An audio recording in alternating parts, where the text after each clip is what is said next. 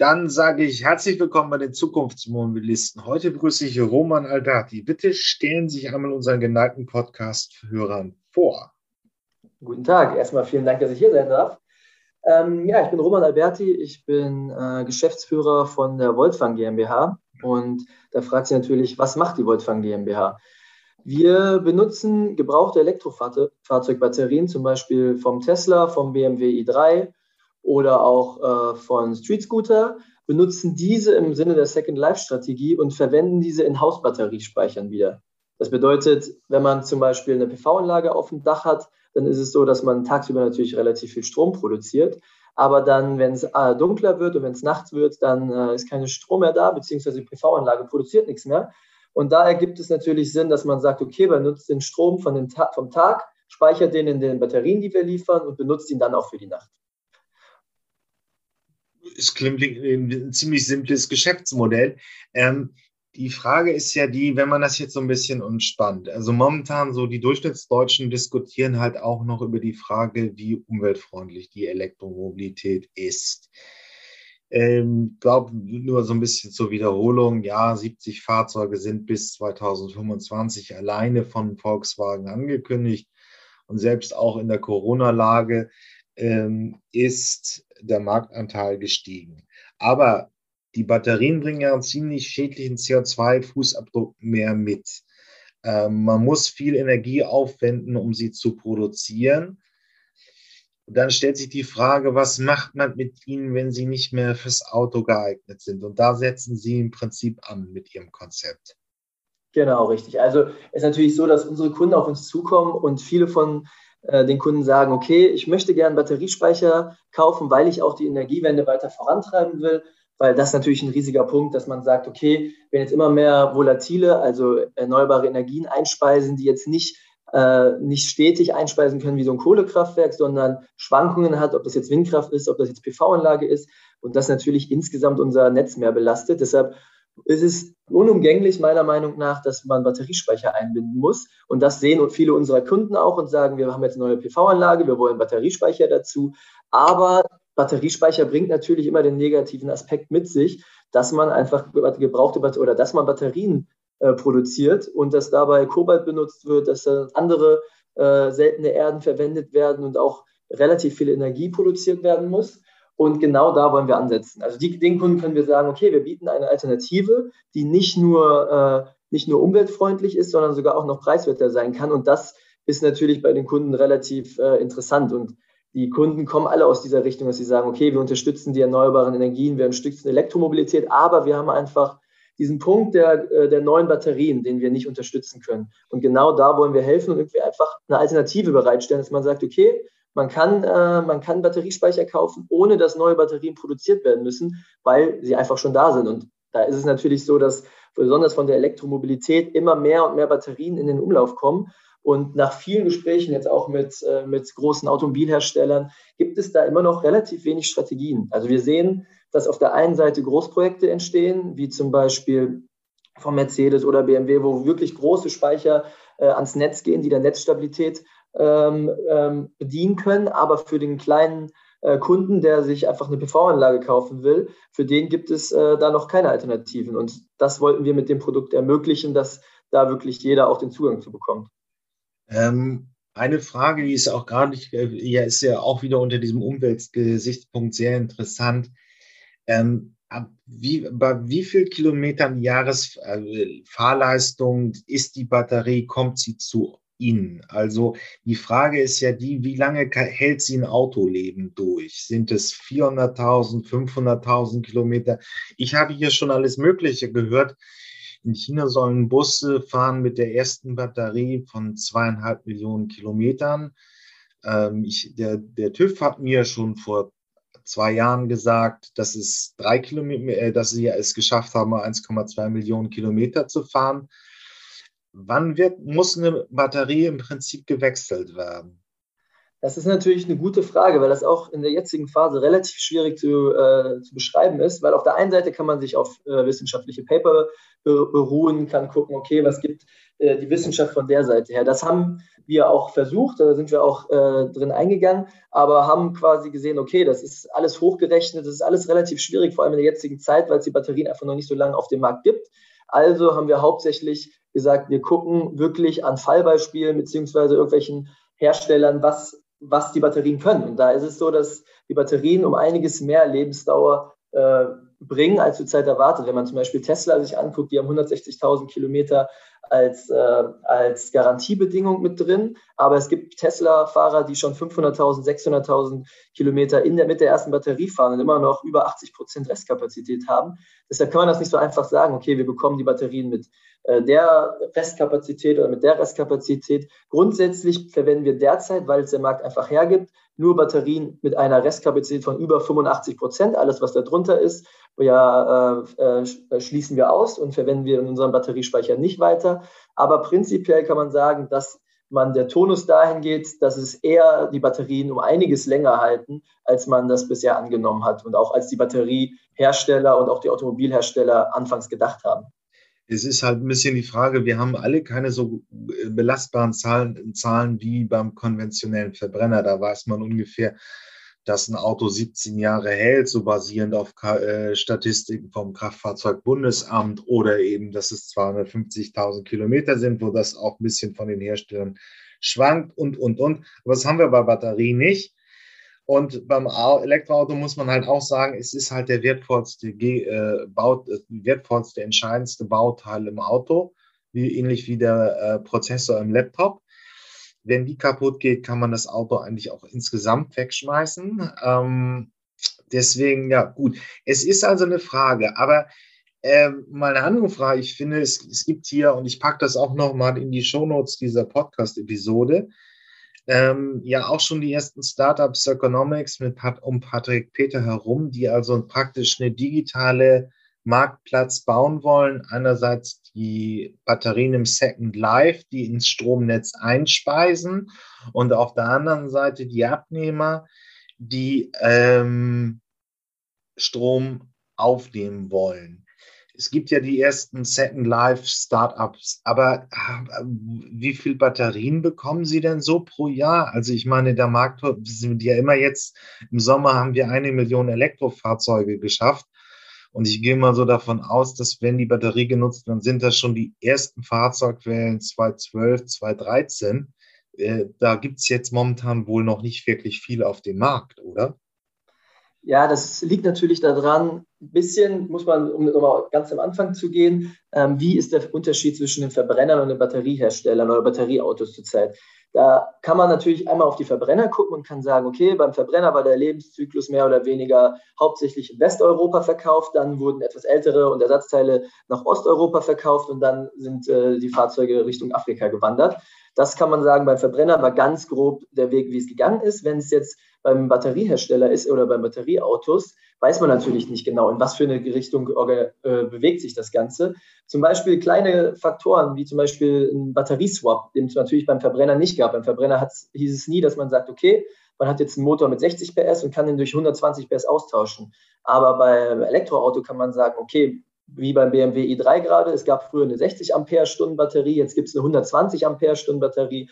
Ergo, es gibt doppelt so viel Kapazität im Auto und allein daher kommen natürlich dann auf einmal Batterien in den Markt, wo man sagen muss, okay, ähm, die hat, hatte niemand mit gerechnet. Also es sind so ein bisschen Faktoren, die man, glaube ich, noch nicht so vor, äh, voraussehen kann, wie sich die Batteriemarkt in Zukunft ver, äh, verhält. Aber gerade ist es natürlich so, dass es eine der Schnitt, äh, der Pain Points ist, dass man sagen muss, wo bekommen wir die Batterien her?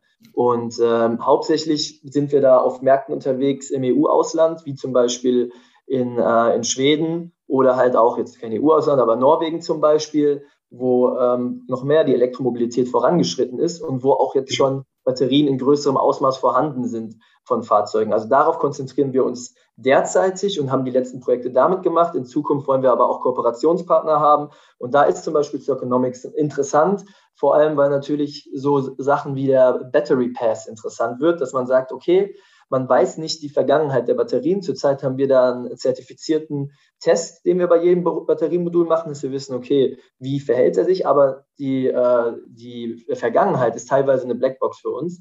Und da wollen wir natürlich politisch ein bisschen mit einwirken, dass man sagt, okay, man kann einen Battery Pass machen, dass auf jedem Chip von jeder Batterie gespeichert wird. Wie viele Ladezyklen hat das hinter sich? Wie viele Schnellladezyklen? Wie viele Kilometer oder wie viel Energie wurde ausgespeist? Und das würde dieser ganzen Second Life Branche enorm helfen, dass man sagt, okay, man muss nicht nur auf diesen Test sich beruhen, sondern man weiß auch viel aus der, aus der Vergangenheit der Batterie. Da ist es aber auch so, dass die, dass die Automobilhersteller sich dagegen sträuben. Zumindest war das bis jetzt unser, äh, unser Eindruck, dass es einfach so ist, dass es da auch viele Kräfte gibt, die äh, sich dagegen wehren. Das ist ja dann mal ein spannendes Verbraucherschutzthema, weil man dann praktisch so auf dem, äh, man hat dann ja auch auf dem Gebrauchtwagenmarkt so praktisch eine bessere Transparenz zu sagen, ich kaufe mir ein Elektroauto, wo ich genau weiß, wie viele Ladezyklen insgesamt, wie viel äh, Schnellladezyklen. Das gilt ja noch so ein bisschen die alte Idee, dass Schnellladezyklen die Lebensdauer ein bisschen schneller ruinieren, als es normale Zyklen sind. Ob das so ist, wird dann irgendwann wahrscheinlich mal eine schöne statistische Auswertung zeigen. Das ist momentan ein bisschen Stochern im Nebel.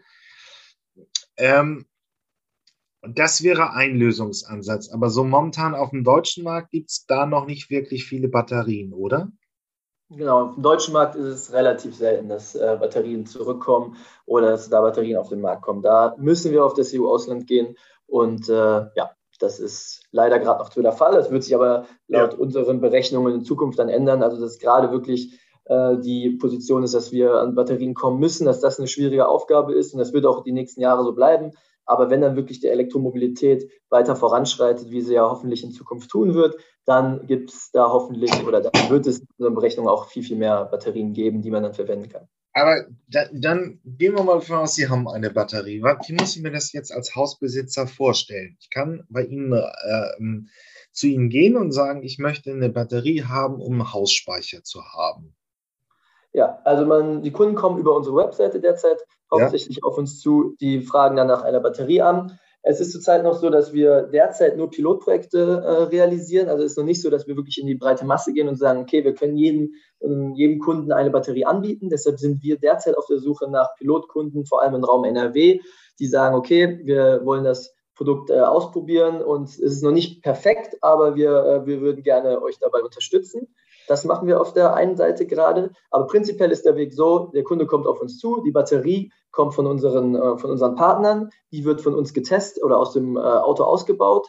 Dann hat man erstmal das gesamte Batteriepack. Das gesamte Batteriepack wird unterteilt in die Batteriemodule. Da ist dann die Demontage. Die Batteriemodule werden dann getestet und nach dem Test werden die in unser System integriert, was auch dann ein bisschen schwierig ist, weil auf der einen Seite haben wir ein sehr variables System, dass man mehrere Hersteller mit einbinden kann. Auf der anderen Seite ist noch so ein Punkt, wo man auch politisch vielleicht ein bisschen einwirken könnte, was auf jeden Fall interessant ist, die ganze softwareseitige Einbindung. Hier ist es nämlich so, dass jeder Batteriehersteller seine eigene Software benutzt und dass man erstmal versuchen muss, okay, wie, welche Sprache spricht über die, überhaupt die Batterie? Wie kann ich mit der kommunizieren? Wie kann ich die Spannung auslesen? Wie kann ich ähm, die Temperatur auslesen. Um das zu realisieren, wäre es relativ einfach, dass die Automobilhersteller sagen, okay, wir geben diese ganzen Standards, mit denen wir kommunizieren, die Sprache, die Übersetzung, geben wir, stellen wir den Batterie Second Life Herstellern bereit. Das ist natürlich nicht in deren Interesse. Das wäre aber quasi eine Möglichkeit zu sagen, okay, jeder kann die Batterien benutzen, kann die auch wieder für ein Second Life in den Verkehr bringen.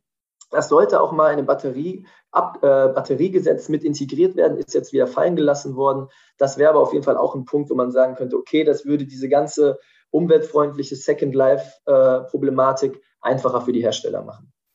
Okay.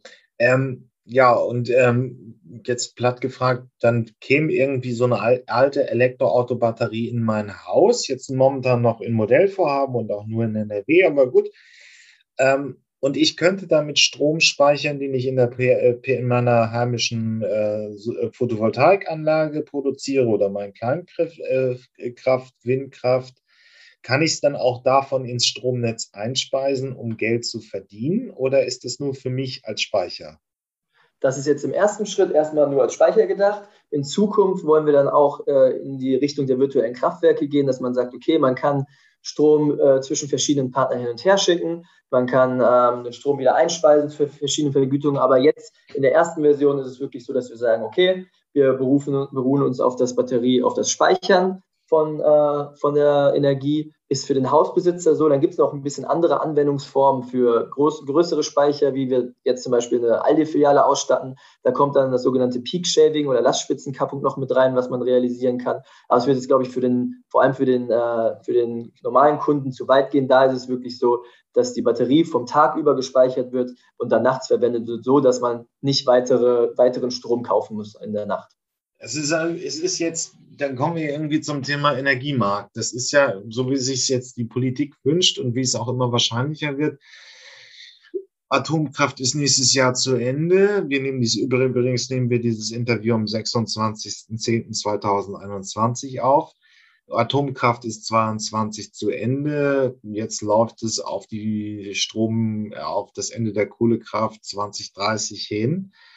Ähm, dann gibt es ja irgendwann diese vielen kleinen äh, erneuerbaren Energieeinheiten, die Strom ins Netz einspeisen, aber nicht unbedingt grundlastfähig sind, also nicht dann äh, nicht permanent Strom liefern, sondern nur in Spitzenzeiten. Dann muss das System sich ausgleichen. Das ist genau. so ein genau. bisschen, das ist ja im Prinzip müssen sie da ja auch hin, weil das dann halt die zukunftsfähige äh, Zukunftsfähigkeit ist. Dass also irgendwie irgendwo Strom gespeichert wird, es ins Netz gegangen, äh, geschickt wird und dann nach möglich manchmal auch wieder zurückgeht. Gibt es denn da schon irgendwie Protokolle oder wie läuft es mit der Abrechnung, wenn man jetzt wirklich 10, 15 Jahre weiterdenkt und sagt, wir müssen alle irgendwie Strom, ähm, viele kleine Einheiten müssen irgendwie Strom untereinander tauschen können und das muss dann irgendwie über den Markt abgegolten werden. Absolut. Also wie schon gesagt habe, sind wir leider noch nicht da dabei, aber in Zukunft wird das auch bei uns integriert. Wir versuchen jetzt die Schnittstellen bzw. Software so aufzubauen, dass das in Zukunft auch möglich sein wird, das, was wir unseren Kunden ermöglichen können. Aber da gibt es Partner, mit denen wir da zusammenarbeiten. Also das ist da tut sich gerade viel. Es wird auch von der Politik da viel in die Richtung bewegt, dass es genau wirklich in diese Richtung Netzstabilität geht und äh, vor allem, dass kleine Hersteller oder kleine Produzenten, Prosumers dann wirklich auch äh, ihren Strom verkaufen, kaufen können. Also es ist unumgänglich und da gibt es auch mittlerweile Protokolle, die da miteinander äh, kommunizieren. Und da tut sich viel, ist ein extrem interessantes Gebiet. Und äh, da wird wird hoffentlich ein Grundbaustein sein, neben dem Ausbau von weiteren Trassen, dass man sagt, okay, man benutzt diese Intelligenz, die man jetzt, die technischen Möglichkeiten zu hat, in Zukunft, um das Netz zu stabilisieren. Ich meine gerade auch so, dass äh, das Energiespeichern, wenn man es mal so nennen will, oder Stromspeichern, spielt ja auch eine zentrale Rolle wenn man jetzt allein schon anguckt, wie viel der Bund für Wasserstoff ausgibt.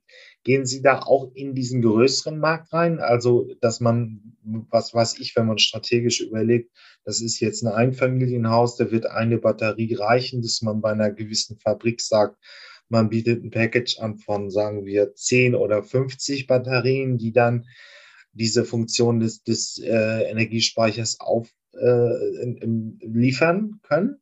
Also, Derzeit sind wir Genau, derzeit sind wir dabei, dass wir sagen, okay, wir fokussieren uns auf Second Life, alles, was mit Second Life ja. zu tun hat. Das ist auf der einen Seite auch beim Heimspeicher, geht aber auch über Industriespeicher bis hin zu kleinen Containerlösungen. Also derzeit bauen wir für einen Kunden auch eine kleine, kleine Containerlösung auf, die jetzt nicht riesig ist, aber wo man sagt, okay, das ist auch schon ein Speicher, der dann, äh, der dann gewisse Leistungen und Kapazitäten hat, dass man sagt, okay, der kann auch als Netzstabilität Qualitätsspeicher verwendet werden, soll aber nicht unser Hauptfokus sein. Unser Hauptfokus ist wirklich zu sagen, okay, wir wollen das äh, kleinen Gewerben bis Heimspeichern möglich machen, diese gebrauchten Batterien einzubinden. Okay. Ähm, sind eigentlich, also Sie, Sie arbeiten jetzt mit dem Stand der Technik. Erwarten Sie noch andere Batterientypen? Wir hören viel von der ominösen Feststoffbatterie. Ähm, aber im Prinzip basiert jetzt momentan Ihr Geschäftsmodell auf der allseits bekannten Lithium-Ionen-Batterie, die bei Tesla verbaut wird und eigentlich bei allen großen. Ich glaube, Peugeot spielt immer noch mit Lithium-Wolfram, aber das war es eigentlich. Genau, wir benutzen, wir benutzen, hauptsächlich oder ausschließlich äh, Lithium-Ionen-Batterien. Da gibt es natürlich auch nochmal ein bisschen Unterscheidungen zwischen einzelnen Chemie, zwischen NMC, NCA und LFP, was die Hauptzellen sind. Und da ist es dann vielleicht auch ein bisschen interessanter, dass man sagt, okay, zum Beispiel NMC, Nickel, Mangan, Kobalt, dass das noch ein bisschen mehr seltene Erden hatte, dadurch der Recyclingprozess interessant ist. Aber in Zukunft wird es wahrscheinlich immer mehr äh, Lithium-Eisenphosphat, nämlich sogenannte LFP-Zellen geben, wo dann wirklich auch kein recyclingiges Produkt mehr drin ist. Da sagen alle Recycler, hey, ähm, wenn die Batterien dann wirklich in großen Mengen auf uns zukommen, dann wird der Recyclingprozess noch, noch teurer. Und das ist natürlich dann auch wieder interessant für uns, dass wir sagen, okay, solange der Recyclingprozess teuer ist, ist natürlich gut für uns, weil dann der Second Life automatisch schneller in, in, in, den, in, den, Gedanken des Kunden kommt oder beziehungsweise auch einfach ökonomischer ist. Und ja, aber mit den neuen Batterietechnologien muss ich sagen, äh, das ist gerade nicht unser Fokus. Wenn die Zukunft, in Zukunft kommen werden, dann haben wir natürlich den Vorteil, dass wir ein paar Jahre Entwicklung immer hinten dran sind, dass man sagt, okay, jetzt kommt äh, eine Feststoff-Batteriezelle auf den Markt und dann können wir zwei, drei Jahre warten, weil dann erst die Second Life-Batterien auf den Markt kommen. Von daher äh, fänden wir das natürlich top, wenn da sich viel tut in der, in der Branche, aber derzeit Fokus darauf legen, äh, haben wir nicht und haben auch noch gar, gar nicht uns in die Richtung informiert, wie, wie man solche Batterien einbinden könnte. Übrigens, hier sag nochmal, ich packe das in die Shownotes der dieser Episode, das Interview mit Christoph Bloss von der CDU ähm, empfohlen worden. Er sprach eben darüber, dass wir momentan 70 Prozent äh, Quote des Recyclings haben und Zielmarke der Politik in der, für die gesamte Elektromobilität sind 90 Prozent. Das ist, um nur das ein bisschen einzuordnen, wo die ganze Reise beim, beim ähm, Recycling noch hingehen soll. Gut, okay. Ob, obwohl, man, obwohl man da sagen muss, da haben wir, weil wir jetzt natürlich in dieser ganzen Recycling-Branche so ein bisschen uns umgehört haben, geguckt ja. haben, wo die Batterien hingehen und da auch einen ganz guten Überblick haben. Von, zum Beispiel von der EU wurden damals, ich glaube, es waren acht Vertreter, die die, die Batterien für Autos recyceln, angegeben, haben da mehrere angerufen. Die Hälfte von denen haben noch nie eine Batterie recycelt. Von daher äh, ist ja immer so ein bisschen die Frage, wo die Zahlen herkommen und vor allem bei dieser Recyclingbranche natürlich gerne höhere Zahlen ähm, ja. genannt werden, als dann wirklich im Endeffekt äh, das der Fall ist. Na, wir, ich werde mal Politiker fragen, das ist ein großes Thema. Ähm, nur die Frage, was mich auch ein bisschen umtreibt, ist, ähm, Sie sind ja jetzt auch so Pionier in der Mobilität welche Qualifikation muss man eigentlich für die Gründung von so einem Startup mitbringen? Also äh, haben Sie, wie haben Sie sich eingelesen und da recherchiert? Second Life ist ja jetzt momentan ähm, sehr weit vorne, technologisch würde ich sagen. Wir haben zwar schon die, die ganzen Sharing-Konzepte von Mitte der 2010er Jahre gesehen, aber Second Life sind es noch sehr, sehr überschaubare Menge. Wie, wie sind Sie von der Qualifikation oder von den Kompetenzen da reingekommen? Also wir haben natürlich, was uns am, oder mir persönlich am Anfang nicht so bewusst war, äh, wir haben alle drei an der RWTH Aachen studiert, wo man sagt, okay, das ist natürlich bekannt für seine Maschinenwirt äh, Maschinenbau-Ausbildung bzw. ingenieurswissenschaftliche Ausbildung, war damit jetzt vielleicht nie so richtig zufrieden, weil es natürlich auch relativ schwierig ist und ich mir gedacht habe, okay, man hätte auch irgendwo anders dieses ingenieurswissenschaftliche Fach machen können und glaube ich vielleicht das äh, gleiche circa mitnehmen. Aber was mir im Nachhinein vor allem jetzt bewusst geworden ist, ist nicht unbedingt nur die Lehre, die einen da auszeichnet, sondern halt auch die Leute, die man kennenlernt. Und da ist es natürlich so, dass viele Leute von außerhalb hier hinkommen, irgendwie aus äh, Frankfurt herziehen, aus anderen Städten, die alle Bock haben, was zu bewegen und auch schon diese Energie mitbringen.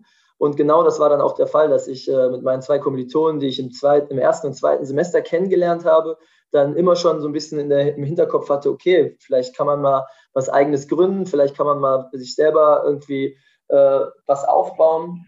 Und nachdem wir alle bei größeren Automobilherstellern Praktika gemacht haben, haben wir gemerkt, okay, diese, diese Strukturen sind vielleicht nichts für uns. Vielleicht wollen wir ein bisschen was, was flexibler ist, wo man sich mehr mit einbringen kann. Und äh, dann war das war der Vorteil, dass ich auch schon in die Richtung erneuerbare Energien gegangen bin, äh, meine anderen Kommilitonen da äh, in die Richtung Produktionstechnik. Und dann ist es, äh, kamen wir mit der Idee und haben uns dann darauf spezialisiert, sind in einem Master haben wir gesagt, okay, jetzt können wir noch unsere Masterarbeiten darauf schreiben, haben uns äh, Hiwi-Jobs in der Richtung gesucht, haben da dann das Grundwissen dafür aufgebaut und dann im Endeffekt dann wirklich einfach eingelesen, eingelesen, eingelesen, immer mehr Wissen aufgebaut. Dann zusätzlich zu diesem fachlichen Ingenieurswissen kommt natürlich dann dieses ganze Businesswissen, wo man auch sagen muss, da kann die RWTH relativ stark unterstützen. Da sind wir froh, in diesem Konsortium hier zu sein, wo man, wo, was mir davor nicht bewusst war, aber was ich dann später äh, gemerkt habe, okay, hier werden Büroräume für Startups äh, umsonst kosten oder umsonst zur Verfügung gestellt von der RWTH. Hier gibt es Kurse, hier gibt es Vorlesungen dazu. Da sind wir erst später reingekommen, am Ende unseres Studiums, aber das hat uns schon viel gebracht. Und äh, da merkt man, dass hier auch viel Wissen ist und auch dieses Entrepreneurmäßige auch in den Fokus gerückt wird. Langsam kommt das ja auch. Und das ist äh, auf jeden Fall eine große Hilfestellung für uns gewesen, dieses Konsortium. Okay, es ist mich halt, ja, es ist halt schon die Frage, ähm, mir klagen hier auch noch Professoren der Biochemie, äh, der Elektrochemie, dass es immer noch keine großen wirklichen Ausbildungsgänge für, für die viel gesuchten Batterieingenieure gibt. Ähm, aber gut, also es geht schon, wenn man dann will. Nur ähm, die Frage ist auch ein bisschen zu stellen, ähm, wenn ist es auch eine, spielt es auch eine Rolle, dass sie so in diesem Dreiländereck sind? Also ich meine, gerade in der Frühphase war ja auch Niederlande sehr stark in der Elektromobilität, Belgien war es auch. Also alles Nationen, die nicht unbedingt so wahnsinnig viel mit äh, ähm, klassischem Automobilbau zu tun haben. Ja, also vor allem durch Holland haben wir äh, äh viele Beziehungen gehabt, weil die natürlich in der Elektromobilität auch schon etwas weiter sind und dadurch auch wie auch die skandinavischen Länder man dadurch natürlich Batterien herbekommt. Also dieses, vor allem dieses Internationale, das bringt, bringt natürlich viel, also auch die durch unsere Mitarbeiter, die jetzt aus allen Teilen der Welt bekommen, weil wenn man wirklich äh, wie Sie ja gesagt haben, wenn man in die Richtung Batterieingenieure geht, da sind die deutschen Ausbildungen, wie man ja auch merkt, wir kommen alle aus der Maschinenbauerrichtung, ja. noch, nicht so, noch nicht so stark ausgeprägt. Und äh, da sind andere Länder, wie zum Beispiel jetzt äh, zwei Kollegen aus Indien, einfach schon weiter, dass die da äh, andere Ausbildungsstandards haben oder auch in der Informatik, da es wirklich schwierig ist, äh, gute Mitarbeiter zu finden. Und das ist, wenn man dann seinen Horizont erweitern kann und sagen kann, okay, hier kommen Leute mit internationalen Standards hier hin, die dann sagen, wir wollen, wir wohnen eh in Aachen, wir haben äh, Bock bei euch zu arbeiten, dann ist das natürlich, eröffnet das eine ganz andere, ganz andere Möglichkeit am Arbeitsmarkt. Also von dem Aspekt her ist das auf jeden Fall ein Vorteil. Ähm, die Frage ist ja die auch, also jetzt kommt im Prinzip die, die Elektromobilität, das sagen mir jedenfalls viele Elektroautobesitzer, ist auch ein bisschen schwierig von den Handwerkern, also wirklich von der konkreten Umsetzung. Momentan ist ja das Problem, äh, oder was heißt, es ist halt so, dass es äh, dass dem Handwerk geht's gut, es sind überall äh, Jobs und die neuen Themen Elektromobilität, man kennt sich da nicht so richtig mit aus, wie sind das so Ihre Erfahrungen, wenn es darum wirklich geht, ich hole mir eine alte Tesla-Batterie, pack sie ins Haus, damit ich einen Speicher habe? Äh, wie, wie läuft das denn ab? Muss dann Elektriker kommen? Ist das mit dem Stadtwerk abzusprechen, weil man ja dann praktisch irgendwie eine extra Stromspeicher im Haus hat? Ja, also das ist, ähm, wird bei uns über Elektriker, wir haben jetzt mittlerweile ein Elektrikernetzwerk aufgebaut oder PV-Installateure, beides mal eingebaut. Vom Unterschied an sich macht das keinen Unterschied, ob man jetzt eine neue oder eine gebrauchte Batterie einbindet. Der Schnittpunkt ist meistens der oder ist der Wechselrichter zum Netz und der ist äh, bei beiden identisch. Von daher macht das an sich keinen Unterschied, aber natürlich gibt es von Ort zu Ort, von Land zu Land Unterschiede. Bei den Netzanschlusspunkten, da muss man immer ein bisschen drauf achten und überhaupt an Elektriker zu kommen oder das ganze Handwerk ist auch für uns äh, schwierig. Wir haben, glaube ich, noch eine ganz gute Position, weil wirklich Handwerker oder Elektriker auf uns zukommen und sagen, hey, wir möchten gerne äh, bei euch mitmachen, wir möchten gerne euren Stromspeicher mitvertreiben, wir finden die Idee gut, aber an sich äh, Elektriker zu kriegen, ist wirklich äh, schwierig. Und auch hier ähm, sich in dem neuen Feld auszukennen, welche Schulungen man macht. Es gibt zum Beispiel sogenannte Hochvoltschulung für, äh, wenn man Batterien auseinanderbaut, dass wir die machen. Und das ist äh, gefühlt alles noch nicht so smooth, wie man sich das vorstellen würde, sondern gibt immer wieder ähm, Konflikte oder muss immer wieder sehr relativ viele äh, Recherchen reinstecken, um dann wirklich an die guten Informationen zu kommen. Ähm, da bleibt ja im Prinzip jetzt so eine Frage bei diesem Second Life. Was würden Sie sich von der Politik wünschen? Im Prinzip ist der Ausbau klar. Ähm, wir haben einfach noch ein bisschen das Problem, dass die Batterien, ähm, also der Ausbau ist klar, auch die Hersteller äh, bringen immer neue Modelle raus, das Marketing läuft, Volkswagen macht an jeder Ecke im Internet Werbung fürs Elektroauto. Ähm, das heißt, der Hochlauf ist ja relativ gesetzt. Ähm, nur dann stellt sich die Frage, was mache ich mit den Batterien, wenn sie dann irgendwann mal nicht mehr im Auto genutzt werden können? Und da scheint es ja so ein bisschen an vielen äh, institutionellen Geschichten noch zu mangeln. Was sollte die Politik jetzt machen? Was also, wäre so die höchste Priorität praktisch, um das Second Life in dieser Elektromobilität äh, nach vorne zu bringen? Was man wirklich sagt, würde ich sagen, dass man die Abfallhierarchie, die es gibt, das bedeutet, es als erstes kommt die Vermeidung von Materialien, dann Vorbereitung zur Wiederverwendung, Recycling, sonstige Verwertung und danach erst die Beseitigung, dass man wirklich sagt, okay, Recycling steht vor der, vor der Beseitigung oder beziehungsweise die Vorbereitung oder beziehungsweise die Wiederverwendung steht vor dem Recycling, dass man das auch wirklich einhält und sagt, es werden keine Batterien weggeschmissen, die äh, für Second Life genutzt sind. zusätzlich einfach die Einstiegshürden ein bisschen niedriger macht, indem man sagt, okay, man muss offene Schnittstellen geben, man muss auch ähm, vielleicht auch sogar in der Entwicklung des Fahrzeugs schon berücksichtigen, okay, vielleicht hält das nicht das gesamte Fahrzeugleben, was ist mit Second Life äh, dahinter, dass man nicht alles äh, verlötet, nicht alles verschweißt, sondern sagt, man baut was mit Schrauben auf, dass man, dass man das wirklich im Second Life dann wiederverwenden kann. Das, da muss auf der einen Seite von der, von der um Umdenken in der, in der Entwicklung stattfinden, auf der anderen Seite müssen einfach dieses Recycling äh, niedriger gewichtet werden als die Wiederverwendung, dass man sagt, okay, Wiederverwendung als erstes und danach das Recycling. Okay, und der Batteriepass wäre dann praktisch auch nochmal so eine Frage, wo man wirklich irgendwie äh, eine Signatur, eine digital, wahrscheinlich ist es eine digital ausle ausle auslesbare Signatur, damit man weiß, äh, welche, äh, welche Ladensitzzyklen bewältigt worden sind, wo das Ding gefahren ist. Ähm, das wäre es dann auch noch. Genau, von den technischen Umsetzungen steht da meiner Meinung nach der Battery Pass relativ weit oben und äh, zusätzlich die offenen Schnittstellen, dass man sagt, man kann mit Dingen, äh, die müssen offengelegt werden und da kann man als Batterie Second Life Speicherhersteller dann wirklich damit kommunizieren. Das wären von meiner Meinung nach die beiden Hauptpunkte, die man da umsetzen kann. Wie weit sind Sie, wenn Sie mal eine Prognose abgeben müssen? Ähm, 2025 ähm, mit der Frage, wie viele Batterien würden dann in Second Life schon übergehen können? Also von diesen jetzigen kleinen Anfängen, die es so gibt, bis zu dann, wie viel Marktanteil von den Altbatterien sind im Second Life anwendbar? Also wir hoffen, dass später circa dann von der, äh, von der Batteriespeicherbranche bis zu 20 Prozent aus Second Life Batterien äh, kommt und 80 Prozent dann aus, Neu aus neuen Batterien. Also ist dann wirklich mit der Zeit dann die Second Life Batterien auch den Speichermarkt teilweise äh, mitgestalten können. Okay, aber momentan sind wir noch bei Null oder bei. bei genau. Momentan, vor allem beim Heimspeicher, Gewerbespeichermarkt, gibt es noch keinen anderen Anbieter. Da sind wir bei 0% leider noch. Okay. Ähm, dann bleibt mir nicht mehr viel übrig. Ähm, haben Sie, ähm, ist es vielleicht auch noch eine Option, damit im öffentlichen Raum zu gehen? Also wir hören viel über den Ausbau der, der, der Ladeinfrastruktur. Ähm, macht es Sinn, auch irgendwo Speichern im öffentlichen Nahverkehr aufrecht zu, einzuführen?